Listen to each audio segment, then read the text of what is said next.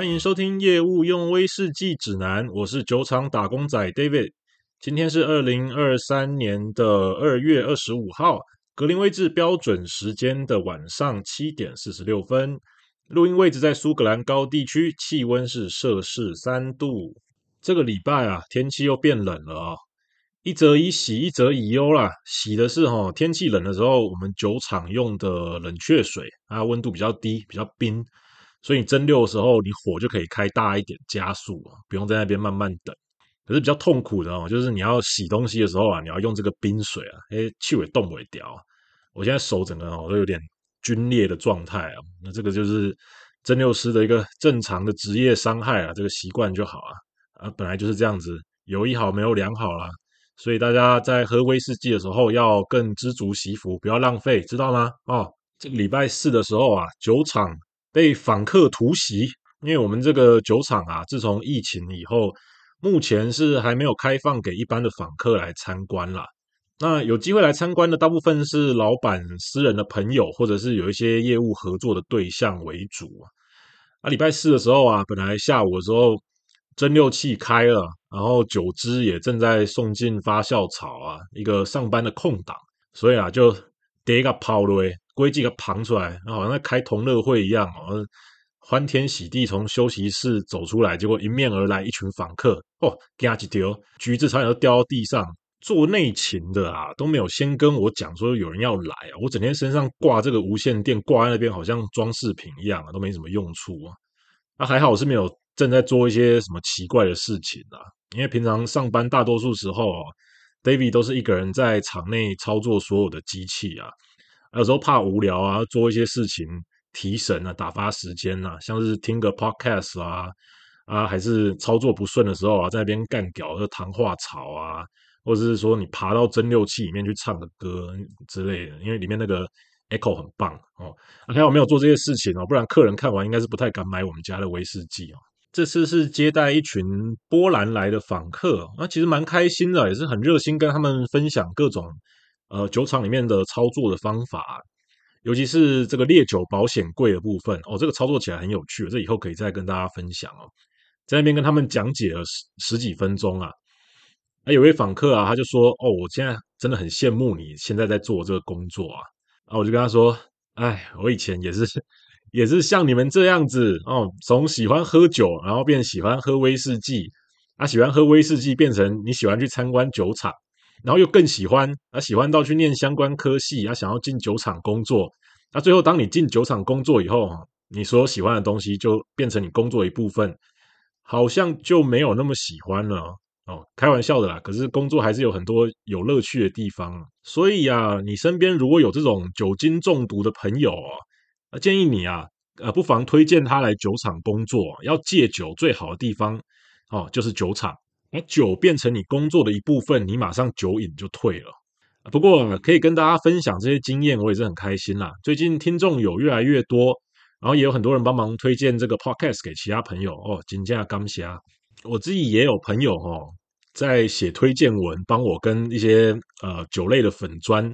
在推荐这个 podcast 哦，啊，推荐文哦，听众不知道有没有看到哦，好像写的有一点太吹了啊。什么我是副厂长哦，那个是玩笑话。我们现在厂里面现在就两个人啊，一个早班，一个晚班啊。早班是我的师傅啊，他是厂长啊，晚班是我啊，所以就变成我是当然副厂长了，只是这样子而已啊，不是什么正式的头衔啦。还有说哦，什么在苏格兰唯一的台湾人真六师哦，啊，这个不是要炫耀哦，我其实是比较像。大家有没有看过一部电影啊？那个威尔史密斯，诶，威尔史密斯现在可以讲了吗？哦，威尔史密斯那个《我是传奇》这部电影里面，他整个纽约就剩他一个人，然后他每天就开那个 AM 广播，然后就跟大家说：“Hello，请问有没有生还者啊？有听到的话，请到某处来找我啊！我在自己在这边啊，不要说台湾的蒸馏师啊，我要找一个台湾人都是相当的困难啊！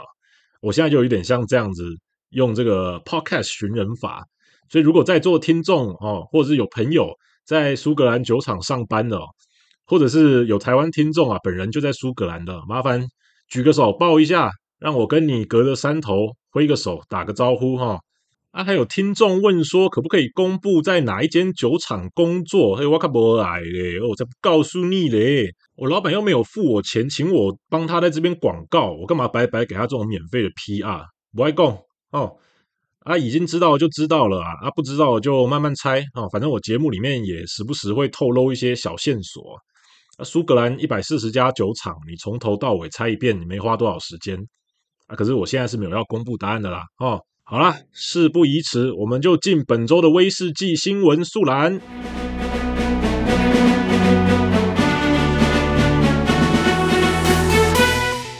第一则新闻哦，哦，麦卡伦出事了，哦，大家跟来看。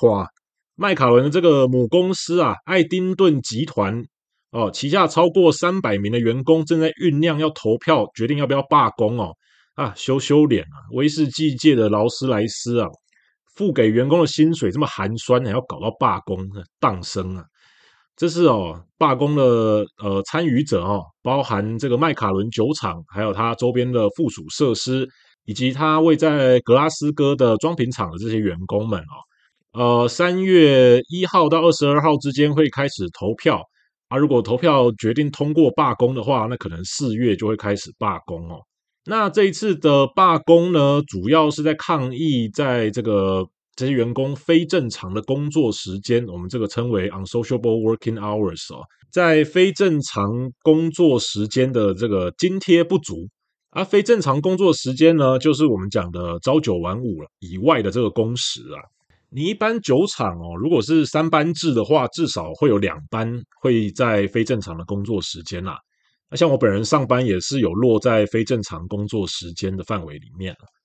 啊，有没有津贴？我就问津贴是什么？能吃吗？我的酒厂哦，我们工会组织没有这么完善啦，所以只能鼻子摸一摸，继续上班了，当一个工贼啊。啊，讲这个新闻哦，主要的呃目的是要提醒各位听众。哦，可以关注一下后续的供应会不会有不稳的状态啦。啊，简而言之就是会不会涨价啦。啊，也要注意一下哦，我们台湾的代理商哦，不要趁人家现在还没开始罢工，还在协议罢工的状态哦，你就先涨价涨起来啊！不要每次都找这种理由来涨价。你疫情开始哦，就跟大家讲说供应链不稳会涨价，然后疫情结束，你又说需求上升也涨价，不管怎样你都要涨价。可是在这边严厉谴责这种行为啊。接下来第二篇新闻啊，这个哇，跟刚刚接续的“朱门酒肉臭，路有冻死骨”啊。刚刚提到这个呃，麦卡伦的母公司爱丁顿集团啊，旗下的另外一家知名的酒厂，也就是这个 Highland Park 啊，高原骑士，这个我们之前节目有提到过的哦。那高原骑士酒厂呢，它为了庆祝建厂两百二十五周年。他试出了他五十六年的威士忌，那这个威士忌的陈年，在这个酒厂建厂的两百二十五年历史中，足足就占了四分之一哦，相当可观。那这威士忌是在一九六八年蒸馏，那一刚开始呢，它放在四个重新装填的雪莉桶，还有六个猪头桶里面陈年，然后一直到二零零八年，也就是这些威士忌四十岁的时候嘞。这十桶的酒哈，再把它加在一起混合啊，不知道是故意的哦，还是说它酒桶有什么样的漏酒的问题，还是怎样哈？这个我们不清楚哦。把这十桶酒混合在一起嘞，再放到初次装填的欧洲橡木雪莉桶里面过桶。它这边是没有讲说放了几颗的欧洲橡木雪莉桶啦。可是因为英文里面它是写 but，所以就推测说是多于一颗的哈，是至少是有两桶以上。那它放在这些初次装填的欧洲橡木雪莉桶里面过桶，又熟成了十四年的时间。自己的一些浅见呐，我是觉得这样子的做法是有一点可惜啦。那怎么说嘞？第一个是说，这种高年份释出的威士忌，它不是单桶威士忌的形式来做贩售。代表着哈，这十桶的威士忌哈，他们个别的品质哦，单桶的品质可能没有他们相加起来来的好啊。那这边大家可以再想看看是什么意思哈。第二点啊，这个酒哈，去过了一个初次装填的欧洲橡木雪莉桶。那一般而言，这种初次装填欧洲橡木雪莉桶呢，是比较重口味的东西啊，通常就放个几个月到一两年的时间，哈，就已经足以很大程度的去改变一支酒的原本的风味了啦。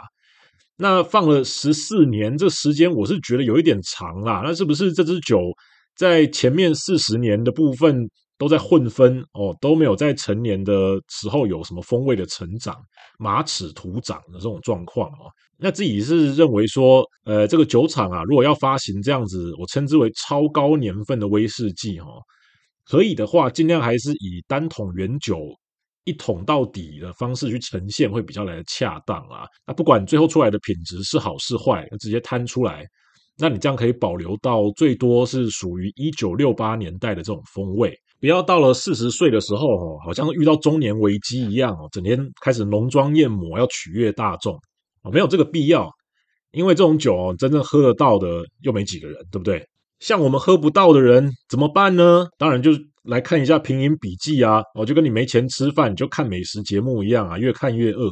品饮笔记上面写到啊，这个酒精度是四十六点九 percent 哦，是一支醇厚深沉的威士忌。那你在嗅闻的时候呢，有泥煤啊，泥煤很正常啊，这个就是高原骑士的标准的风味之一啊，有泥煤的味道，还有这个橡木桶的味道。会以为你都在橡木桶放了五十四年，你怎么可能没有橡木桶的味道？嗯，我就想问一下这位写品饮笔记的这位专家、达人、大师哦，你的鼻子是莲雾做的吗？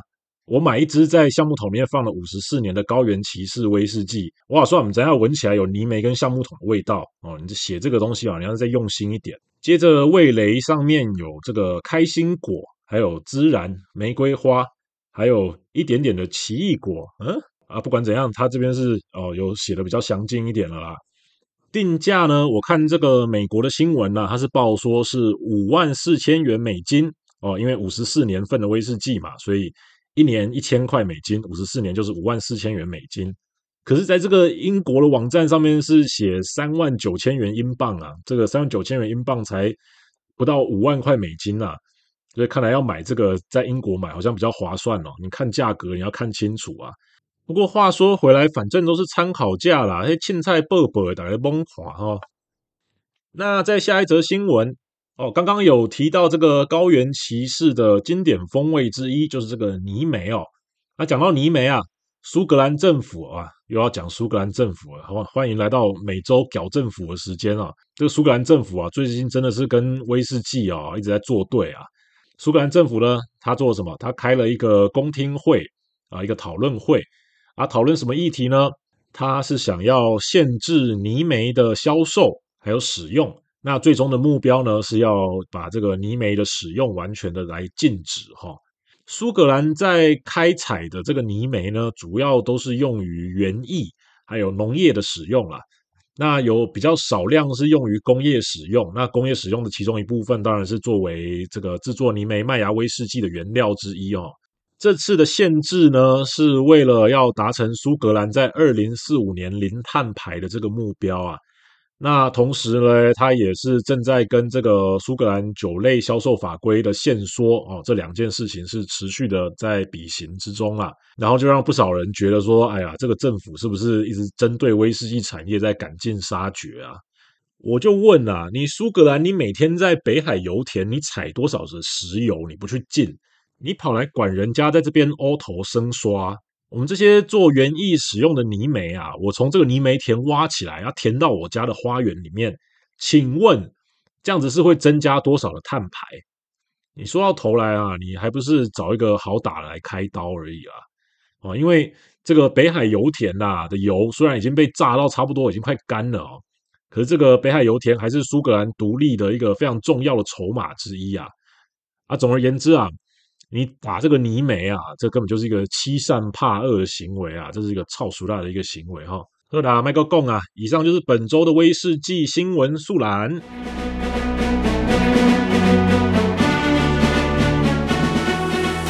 这周来谈谈泥煤这个东西哈啊，这个也跟接续上周的发麦来谈这个最后一个步骤，也就是麦芽的烘干。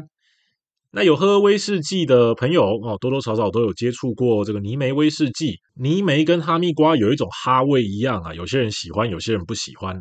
但是你不可否认的是，泥煤威士忌是近年来苏格兰威士忌里面成长最为迅速的一种威士忌哦。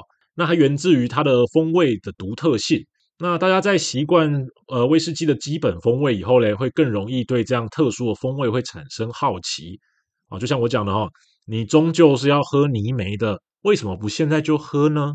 我一刚开始接触威士忌的时候啊，泥煤也是我的大忌啊，这个绝对不碰哦。可能是对于呃这个 Johnny Walker 的黑牌啊，有一些不好的回忆哈。啊，这边呃我讲说对某一支酒有不好的回忆，这是什么意思哦？这个懂的人就懂了。那后来啊，才慢慢的开始能够欣赏这种有一点烟熏啊，有一点消毒水味的这个泥煤威士忌的美好之处。但是我发现哈，好像不知道是味蕾结构有差异还是什么原因，好像女生对于泥煤威士忌的接受程度比较高诶。像我女友她很不喜欢木桶味比较重的威士忌哦，啊，像波本威士忌这种她基本上是不太碰的。可是她就很喜欢泥煤威士忌的这种风味。那如果有女性的听众如果有的话啦，我看那个收听的听众分析啊，我们听众有七十五 percent 都是男性，那麻烦哦，剩下二十五 percent 的女性听众哦，依照现在的听众总量乘以二十五趴，算起来至少有三位哦，这三位可以在 Facebook 或 IG 上面留言一下，看看是不是有这种比较喜欢泥煤威士忌的偏好。提到泥煤威士忌成长迅速，算是客气了啦。哦，如今在苏格兰威士忌里面可以说是供不应求。那举个例来说好了，我有一位朋友啊，他一直很喜欢这个艾雷岛上面拉加维林这家酒厂生产的尼梅威士忌。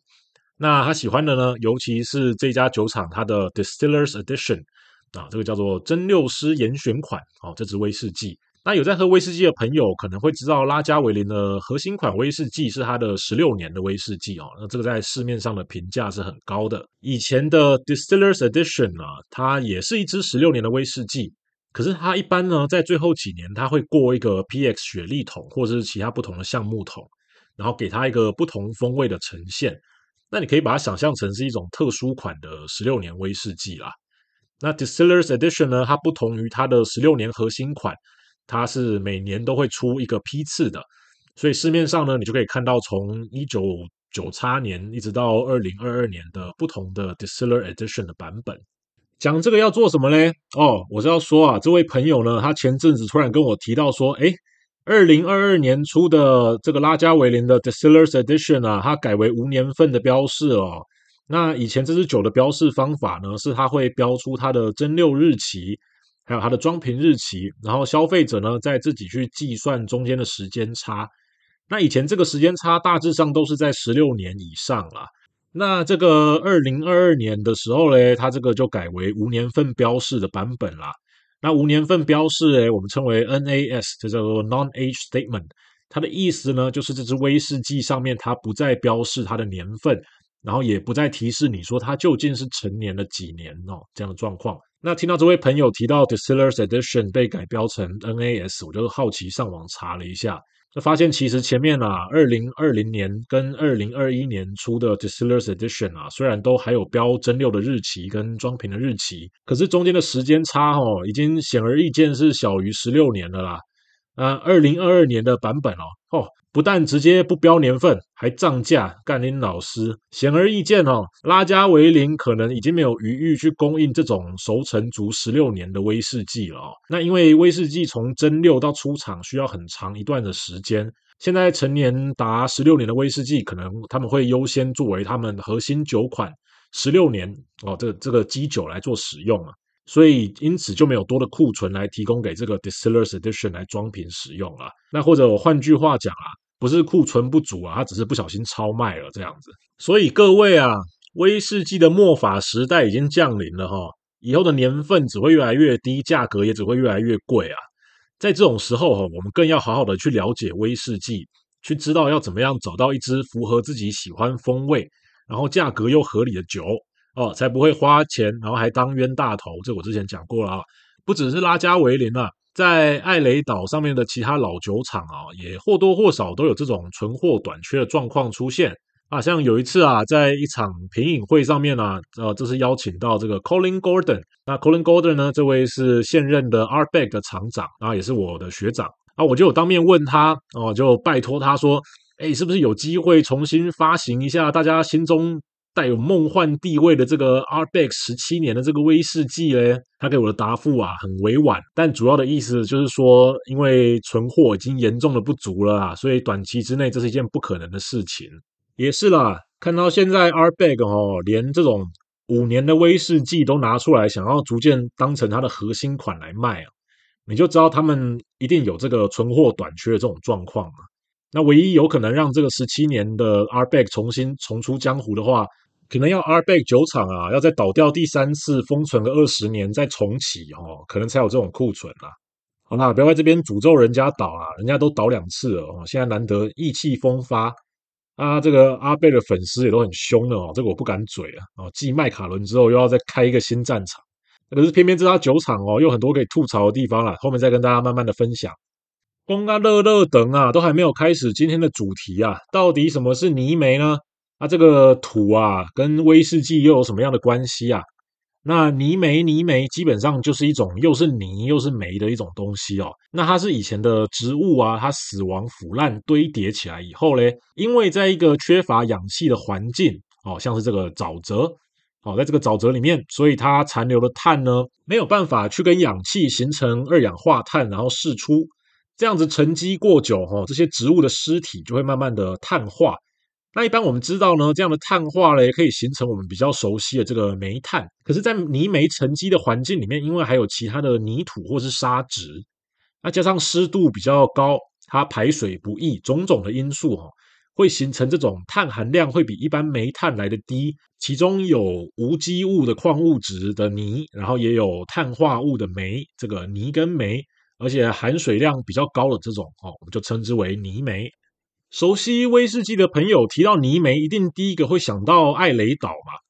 但是其实哈，不只是艾雷岛，全世界的各处都是有产泥煤的哈。泥煤就是个烂土而已啦。我到过苏格兰的另外一个岛屿啊，这个岛屿叫做 Arran，这个艾伦岛。我到过这个艾伦岛上面的酒厂呢去参访。那艾伦岛呢，跟大家简介一下，上面有两家酒厂，那都是同样的一家公司所拥有的。那一家酒厂啊，叫做 l o c r a n z a 一家叫做 Leg。l o c r a n z a 酒厂呢，就是生产艾伦岛上面有名的这个 Arran 威士忌。另外这家 Leg 这个类格酒厂啊，哦，主要就是负责生产泥煤威士忌哦。那他们其中的一家展示厅里面的墙壁上呢，它就画有全世界各处的泥煤田的分布哦。那可以看到说，不只是在苏格兰。连这个英格兰、威尔斯、爱尔兰、北欧、俄罗斯、美国、加拿大、印尼，甚至连北韩都有非常丰富的泥煤蕴藏量。那大家会想喝看看北韩出产的威士忌吗？那那个核心款里面的核哈、那可能变成是另外一个核这样子啊。泥煤跟威士忌之间是如何扯上关系的嘞？那其实一刚开始哈，泥煤不只是作为威士忌的麦芽烘干的时候使用的原料。其实，在苏格兰，一般日常煮饭啊、烧水都会使用到泥煤。因为如果有来过苏格兰高地的朋友哈，其实就会知道说，很多地区啊，看起来都是没有什么树木啦，啊，只有一些灌木丛跟草这样子。那比起你要去野外去找这个柴火回家，你直接从地上挖泥煤是方便很多啦。还有一个说法啊，我觉得很有趣，跟大家分享一下啊。这说法是这样子讲啊，他说威士忌里面泥煤哦，这种独特的气味。它之所以会受到人的喜爱呢，其实是一种埋藏在人类遗传里面的一个密码。因为以前家家户户煮饭取暖啊，都是使用泥煤。那你闻到泥煤的时候嘞，你就知道啊，自己回到家里了。所以泥煤燃烧的气味就代表一种温暖、饱足还有安心的感觉。那代代相传下来呢，在我们的基因里面就自然而然会受到这种味道的吸引。那这个推测也是蛮有意思的哈。但有一件事情要跟大家讲啊。泥煤，你没有去燃烧它的时候，基本上是不会有那种特殊的泥煤味的。很多酒厂它都在导览的时候，它会拿一块泥煤给你看啊，你闻闻看，应该是没有味道，或是只有一个土的味道哦。我忘记在哪里看到，可能是一本书上啊，说不定是村上春树这个有一本书叫做《如果我们的语言是威士忌》，可能是这本书，可能不是。这本书是那个村上春树到爱尔兰还有苏格兰旅游以后写的一个游记。那我自己是没有看过，因为我也不是村上粉。那到底一集里面要开多少战场呢？那不知道是他还是哪一个仁兄写的啊？他就讲说，哦，他一到艾雷岛一下船，马上就闻到岛屿上面满满的这个泥煤芬芳啊！那真不愧是遍地泥煤的一座岛屿啊！那我刚好也去过艾雷岛啊，那下船的时候，哎，的确是马上可以闻得到泥煤味啦。可是那个泥煤味哈，是港口附近的蒂亚吉欧的这个波特艾伦发麦场，它烟熏麦芽以后排出来的这个废气的这个味道啦。还在泥煤田里面的泥煤是不会有泥煤味的哈。啊，就跟有些酒厂啊，他们都喜欢宣称说，哎，我虽然没有用含泥煤的麦芽，可是因为我使用的水呢是流经这个泥煤层过滤的啊，所以颜色黄黄的，然后会带有一些泥煤味。假赛啦，你泥煤层在那边几万年了，你水每天都在流经过这个泥煤层，如果你流到现在还会有泥煤味，我逃豆口一咒一啊贼！我们酒厂的水啊，也多多少少会有这种黄黄的哦，这是在苏格兰很正常啊。啊，我也是直接拿来把它煮开泡茶喝啊，也没有变成泥煤茶，对不对？说没有用泥煤麦芽，但是威士忌有泥煤味哈，这个可能有一个原因呐，可能是因为它的橡木桶呢，在经过烧烤以后，用来陈年威士忌，有时候会带有一种淡淡的烟熏或是咖啡味哦，这样的一个味道的一个味觉错置。回到泥煤哦，泥煤要使用之前呢，要先从田里把它挖出来。那以前通常都是在春季到秋季之间来开采这个泥煤哦，因为在冬天的时候呢，像泥煤这种含水量很高的土，它会有结冰的问题哦，开采上面会有困难。那开采泥煤的传统方法呢，是用一条长方形的这个铲子，然后把泥煤一块一块的切下来，然后再找个地方把这些切下来的泥煤风干以后才能使用。这样子手工采集的泥煤呢，会是一条一条的哦，跟这个蜂蜜蛋糕一样。哦，跟一公尺长的蜂蜜蛋糕一样。现在哦，没有人有那个英国时间，跟你在那边慢慢手工在挖哈。弄底下诶，兔头鸡塞月哦哦诶，你啊，这样挖出来的泥煤呢，就会跟我们小时候去田里面控油的时候捡的那个土块的形状差不多啦。挖出来的泥煤啊，前面新闻有提到啊，九成九都是用在园艺跟农业上面。那因为泥煤土的 pH 值是比较偏酸的啊，里面有很多的腐殖成分。那这个用来做中和碱性土壤的功用，还有帮这个农作物施肥来使用啊。像是蓝莓啊，你要种蓝莓这种作物的话呢，你就会用到这个泥煤土。那真正泥煤把它挖出来拿来烧的，用在威士忌的泥煤啊，它可能占整总体的开采量可能不到百分之一啊。那以目前的蕴藏量来看，应该至少一两千年以内是不用担心泥煤被用光的问题啊。可是主要比较值得注意的部分呢，是因为这个泥煤它的腐殖层里面有一些有机物，那还是有这种生物的活动在里面的哦。那它依然是属于整体生态圈的一部分。开采泥煤田呢，对于当地的生态平衡有什么样的影响？这个才是泥煤保育的重点啊，不是存量或者是前面新闻提到这个碳排的问题哦。泥煤介绍到一段了，我们回来讲一下麦芽。可怜的麦芽，刚刚发芽出来，正准备要长成一株麦子的时候嘞，我们这些可恨的人类啊，就要进来扼杀它的成长啊！啊，为什么？因为这个麦芽如果再继续长大呢，它麦子里的淀粉就会逐渐的被它消耗完毕。我们知道哈，在酒厂里面，淀粉就等于糖，就等于酒精，就等于钱哦，所以这是非常重要的。那第二点呢？除了淀粉被消耗掉以外呢，发麦过程中被我们激发出来的这些酵素也会一并的跟着一起被消耗掉。我们必须要在淀粉跟酵素被消耗完之前，让这个发芽的过程停下来。那第三点哦，随着这个发麦的时间越来越长嘞，在相当的湿度下，这些微生物也会开始来滋生。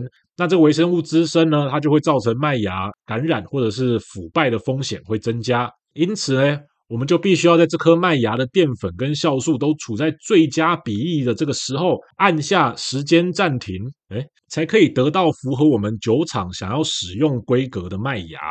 把麦芽烘干，就是按下这个时间暂停钮的最好方法。最早的烘干法其实不是用火来烘哦，它是直接放在太阳底下去曝晒。那你晒到麦芽的含水量降低以后呢，这个发芽的过程就会停止。那这个方法嘞，在苏格兰有一个施行上面的困难，因为苏格兰没有人看过太阳长怎么样。我来苏格兰以后啊，有一次有一个朋友他就问我说：“诶，为什么我的 IG 照片都有一种忧郁感？是不是用了什么特别的滤镜？”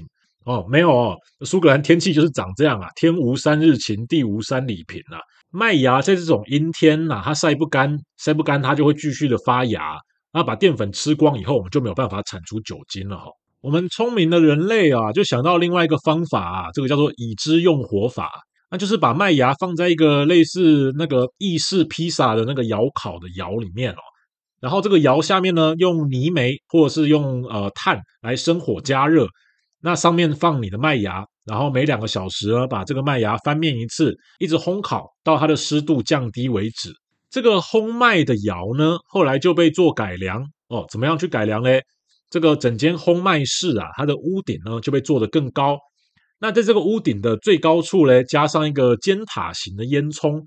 那由于你在室内生火嘛，然后室外天气比较寒冷，这样子室内外有温差。然后再加上呃屋顶的这个高低差，它就会让空气呢更能够流通，然后麦芽烘干的效率就更好，然后可以一次烘干更多的麦芽。那这一种加高的屋顶嘞，是仿当时东方建筑里面的塔楼所建造的。啊，塔的英文呢就叫做 pagoda。啊，不是 Agoda，是 Pagoda。那 Pagoda 呢？有人有一说啊，他是说这个字是源于中国南方对这个八角塔哦的一个叫法。那我们用台语念就是贝嘎塔，贝嘎塔 Pagoda，好像有一点像，又好像有一点不像。哈、哦，总而言之，这样的屋顶呢就被叫做 Pagoda Roof，这个塔型屋顶。其实这样的屋顶呢，本来不是单独威士忌酒厂才会使用的哦。早期我们同样有使用麦芽的这个啤酒厂的厂内呢，有时候也会有这样的烘麦室，还有这样的塔型屋顶。像是你如果去奥克尼岛上面的 Orkney Brewery 这个啤酒厂哦，它就有保有这样的一个屋顶建筑。那后来虽然酒厂呢，它渐渐的不再自己发麦跟烘麦啊，可是这样的建筑却保留下来，然后成为苏格兰威士忌酒厂的一个象征性的建筑。就连在现在啊，比较近期才开幕的酒厂啊，就算没有自己发卖烘麦，它在建筑物上面呢，它也会仿制这样的塔形屋顶。那你看到这个塔形屋顶，你就会知道说，哦，这边这一家是一个威士忌酒厂啊。这样的屋顶呢，已经俨然成为威士忌酒厂的一种精神象征了。那甚至像是在爱丁堡的这个苏格兰威士忌研究中心。哦，这个 Scotch Whisky Research Institute 虽然呢，它是一间威士忌研究的实验室，但是外观建筑呢，也是有这样子的塔型屋顶的设计啊。那我有问过他们的研究员说，哎，这个是不是真的可以使用的一个烟囱啊？你们是不是自己可以在里面做烘麦啊，然后做一点相关的研究之类的？那可惜不是啊，很可惜，它只是装饰使用的哦。就连我们这个台湾之光啊，台湾的格玛兰酒厂呢，里面也看得到这样的建筑物。那虽然他们并没有自己做发麦跟烘麦，但是他们也使用这样的建筑来彰显他们传承自苏格兰威士忌的制作精神。这个泥煤跟烘麦呢，题目有点太大了。关于麦芽烘干技术的演进，还有大家最好奇的泥煤 ppm，我们在下一集哦再跟大家做揭晓。接下来进一下本集的 Q&A。有一些这个学识渊博的大大有提供一些对于节目内容的修正跟补充啊，喜欢的感谢。我自己啊学艺不精，很多东西啊踏出校门以后都还给老师啊，尽量拍谢。那这些补充内容呢，我会直接留言啊，在 Facebook 跟 IG 的节目的 po 文下面，让大家可以边听边参照着看。那都会匿名哈啊，不过如果你不想要匿名哦，你想要当大大的话，欢迎直接到下面留言就可以了，大家来交流交流。如果有对于威士忌的任何提问，也都欢迎私讯给我啊，不要担心，我都会帮你做匿名处理啊，不要觉得这个问题太基本或是不够专业啊，我们这边不是拉面社团啊，不会这样子笑你啊。大家在钻研威士忌的时候呢，都会经过各种阶段，那我自己到现在呢，也是边做边学啊。啊，如果有人敢批评你的问题问得不够深入哈，我今天我也搞个草头一款哈，誓死捍卫各位的提问哈。别惊，有听众提问关于猪头桶的问题哦，大家对于这个猪头桶真的是非常有兴趣啊。他说，这个猪头桶呢，既然是用跟波本桶一样长度的橡木条来重组而成，那要怎么样借由重组让原本容量只有两百公升的波本桶，变成一个容量有两百四到两百六十公升的猪头桶呢？这个问题的答案呢，就在橡木桶的上下两片圆形的这个木板上面哈。一般我们从美国进口到英国的波本桶的橡木条，是只取它旁边长条状的这些橡木条。那上下两片圆板呢，就没有进口到英国来了哈。在英国呢，如果你要重组成橡木桶的时候呢，我们会再用新的橡木，或者是用这些进口的木条去拼接裁剪成一个比波本桶来的稍微大一点的这个圆板。那这样的圆板嘞，再加上原本的波本桶橡木条，就可以重组拼出一个高度一样，可是宽度更宽、容量也更大的一个橡木桶。这个就是我们俗称的重组的猪头桶。当然，木条你要拼接之前啊，你会稍微把橡木片的结合的角度用刨刀去稍微刨一下，这样子你一个木桶呢，才可以放更多的橡木条进去。那重组之后也可以组合得更紧密、更坚固耐用啊！希望有回答到你的问题。另外，听众有提到法规上面的问题啊，他是这样子问到：他说，爱尔兰威士忌里面的 Single Pot 这个分类哦，他讲的是爱尔兰威士忌哦，在技术上来说，是不是就等于苏格兰的 Single Malt 里面所讲的壶式蒸馏呢？啊、这个在讲 single malt 的部分，可以回顾我们 EP 二对于苏格兰单一麦芽威士忌的讨论。回到这个听众有兴趣的爱尔兰威士忌的法规哦，这个我们之后可以再另外开专辑来讨论啦。不过这边先来做一个释疑哦，我们这边一样把 single 还有 pot 这两个字给拆解开来看。那 single 单一这个字呢，在爱尔兰威士忌法规里面跟苏格兰是类似的，它一样是指的说。这瓶子里面的威士忌是只在单一一家酒厂里面蒸馏而成的。那看完 single，我们看 pot 这个字，语义上面呢，pot 当然指的是壶式蒸馏器。那壶式蒸馏器呢，这个技术上跟苏格兰基本上是相差不远。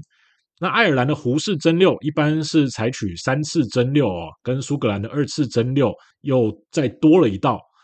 但其实法规上面呢，没有规定一定要使用三次蒸馏啊。像前几集有提到的这个 Waterford 酒厂这间爱尔兰的威士忌酒厂呢，它就是采用两次蒸馏的方式。那就像是爱尔兰威士忌啊，一般我们会熟悉它的拼法，可能是 W H I S K E Y 哦，这样 Whisky。但其实它这个拼法它也是没有硬性规定的啊。像这间 Waterford 酒厂，它也是采取跟苏格兰同样的 W H I S K Y 啊，少一个 E。这样的一个拼法，所以在蒸馏的器材上面呢，苏格兰的 Single Malt 跟爱尔兰的 Single Pot 几乎是可以说是相同的哦。我这边指的是它的器材，但是在原料上，爱尔兰的 Single Pot 就跟苏格兰的 Single Malt 是有很大的差异了啊。苏格兰的 Single Malt 哦，这边再重述一次哦，Single Malt 里面的谷物原料呢，只能使用大麦麦芽一种啊，只有一种。但是爱尔兰的 Single Pot 威士忌的原料呢，它可以使用大麦麦芽，还有没有发芽的大麦谷物，或者是其他没有经过发芽程序的谷物啊，好比说像小麦、裸麦、燕麦，还有玉米这一类的。那其中呢，大麦麦芽应该要占总体谷物的百分之三十以上。那没有发芽的这种未发麦的大麦谷物，也要占总体谷物的百分之三十以上，然后其他呃非大麦的谷物嘞，我们刚刚提到这些小麦、裸麦、燕麦、玉米呢，它最高只能占总量的百分之五。所以呢，假设我今天使用百分之五十的大麦麦芽，百分之四十五的未发芽大麦，还有百分之五的小麦来做一支威士忌，这样子就是一个符合法规的所谓我们定义上的爱尔兰 Single Pot 的一个谷物调配方式哦。那很显然的哦，这个 single pot 所着重的风味是比较偏重没有发芽的谷物，而不是麦芽本身。那麦芽呢，主要是用来提供糖化所需要的酵素。另外一种爱尔兰威士忌规范里面所分类出来的种类哦，这个叫做 Irish Malt Whisky，爱尔兰麦芽威士忌。这种 Irish Malt whiskey 呢，它的做法就比较接近苏格兰的单一麦芽的法规，它就是指说。必须百分之百的使用大麦麦芽所做出来的爱尔兰威士忌，这个就是定义上面的 Irish Malt whiskey。最后，爱尔兰威士忌跟苏格兰威士忌本身的差异还有几个哦。第一个是爱尔兰威士忌一般是不使用泥煤的，那当然还是有一些例外。然后第二个是好像跟美国一样可以使用额外添加的酵素吗？这点我不太确定哦。这边如果讲错的话，听众请再来补充一下你的看法。最后呢，在呃爱尔兰威士忌的陈年上面嘞，并没有规定要使用橡木所制成的橡木桶。那虽然大部分还是会使用橡木桶为主啦，这是因为取得比较方便。但是呢，我们也常常可以看到一些像是用这个栗子这种栗树啊所做出来的栗树木桶所陈年的爱尔兰威士忌。做个总结，简而言之呢，在制作上，爱尔兰威士忌的 Single Malt Irish Whisky 会跟苏格兰的 Single Malt 会比较相似，而刚刚听众提到的这个 Single Pot Irish Whisky 呢，它除了大麦麦芽以外呢，它又多使用了其他的谷物啊，它是比较有弹性一点的。不过呢，在陈年上跟制作习惯上，爱尔兰威士忌跟苏格兰威士忌还是有一些稍稍不同的地方啊，给你做一下参考。那下一集呢，我们再来对今天还没有讲完的这个泥煤跟烘干继续来做探讨啊，敬请期待。感谢收听本集的业务用威士忌指南，我是酒厂打工仔 David。我们下次再会，感谢的啦。